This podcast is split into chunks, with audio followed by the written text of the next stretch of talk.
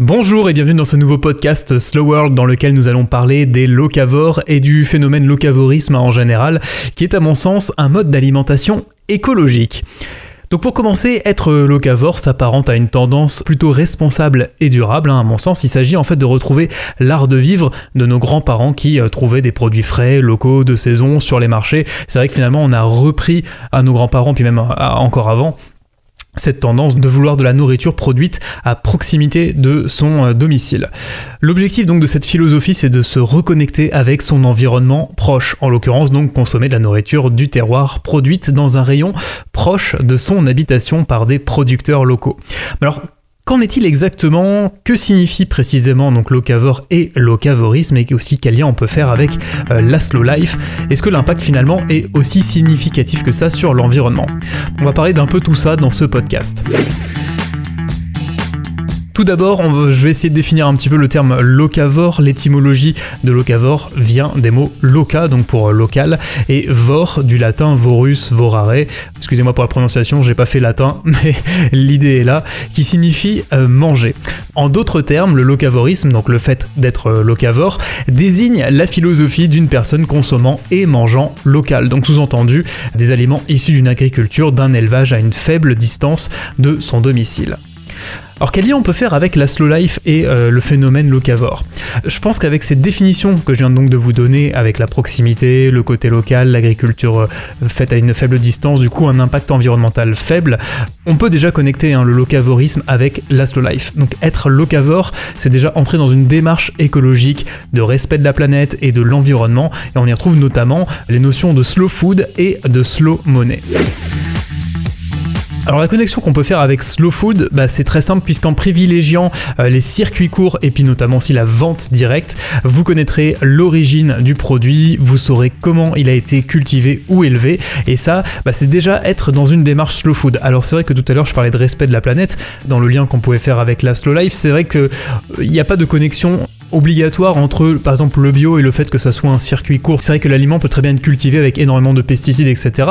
Mais euh, là où il faut être malin, c'est que du coup, comme vous privilégiez ce circuit court et donc une vente aussi directe, vous avez beaucoup plus enfin souvent en tout cas vous avez accès à beaucoup plus d'informations concernant euh, le, développement du produit, comment il a été traité, etc.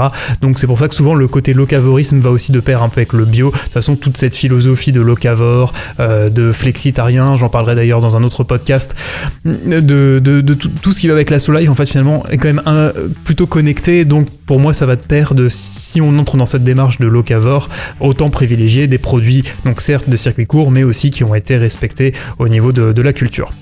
Euh, parenthèse fermée, le locavorisme, c'est aussi consommer des produits de saison. Voilà, vous respecterez ainsi le cycle naturel. Il n'y a pas de recours à des produits chimiques pour forcer la pousse des plants, des graines, etc.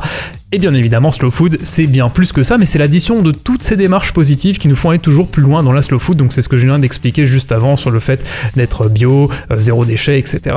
Euh, même à petite dose, bah, des petites démarches additionnées font que bah, on avance toujours plus loin donc dans cet état d'esprit slow food.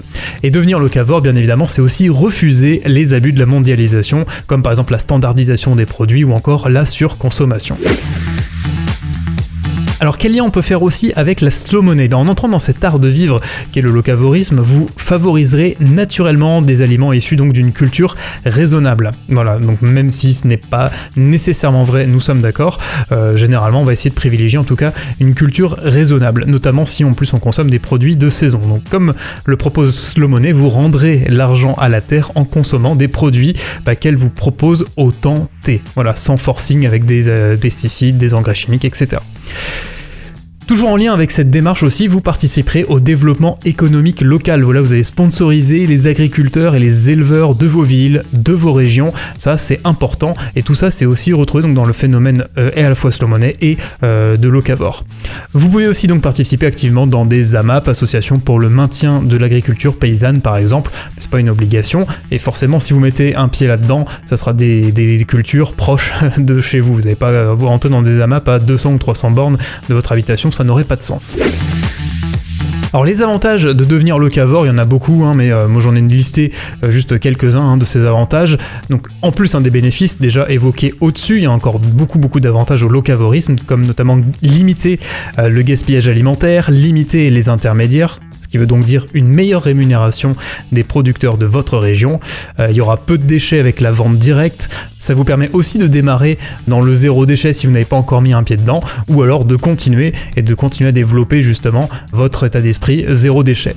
Ça permettra aussi de limiter l'impact environnemental, notamment dû au transport, obtenir, et ça c'est important, des conseils pour préparer vos plats. Par exemple, voilà, les producteurs connaissent très très bien leurs produits, vous pouvez tout à fait leur demander des conseils, tiens, comment plutôt préparer, qu'est-ce qui fait que ça aura un meilleur goût, etc. Souvent ils sont assez experts quand même hein, dans, leur, dans leur domaine, donc euh, là c'est aussi un avantage non négligeable que de demander des conseils pour préparer vos plats. Pour entrer dans la démarche locavore, bah moi en ce qui me concerne, je suis pas 100% locavore, c'est clair et net, de toute façon ça me semble très compliqué à part d'être hyper restrictif sur vos achats d'être 100% locavore, mais en tout cas, dès que euh, je peux choisir un produit équivalent qui vient de ma région, bah personnellement moi je saute dessus et je vous encourage d'ailleurs à le faire. L'approche de la slow life donc consiste à évoluer progressivement hein, dans ce mode de vie, adapter vos achats au fur et à mesure euh, sans frustration. Je m'empêche pas de voilà d'acheter quelque chose qui vient pas de ma région, si je trouve pas, je vais pas m'empêcher et c'est ça qui fait qu'on va tenir beaucoup plus longtemps dans le temps, c'est de pas créer de frustration, et c'est pareil partout sur le côté, bah, notamment euh, végétarien, il y a beaucoup de gens qui passent d'un hop, en, rupture sèche euh, d'un mode de consommation avec beaucoup de viande, hein, un côté végétarien sans viande du tout, et ça peut être très très frustrant, et c'est comme ça que souvent d'ailleurs ensuite on décroche. Donc voilà, commencez par quelques produits que vous trouverez très facilement, ça sert à rien de se mettre la pression ni de rentrer de manière extrême tout de suite dans cette démarche.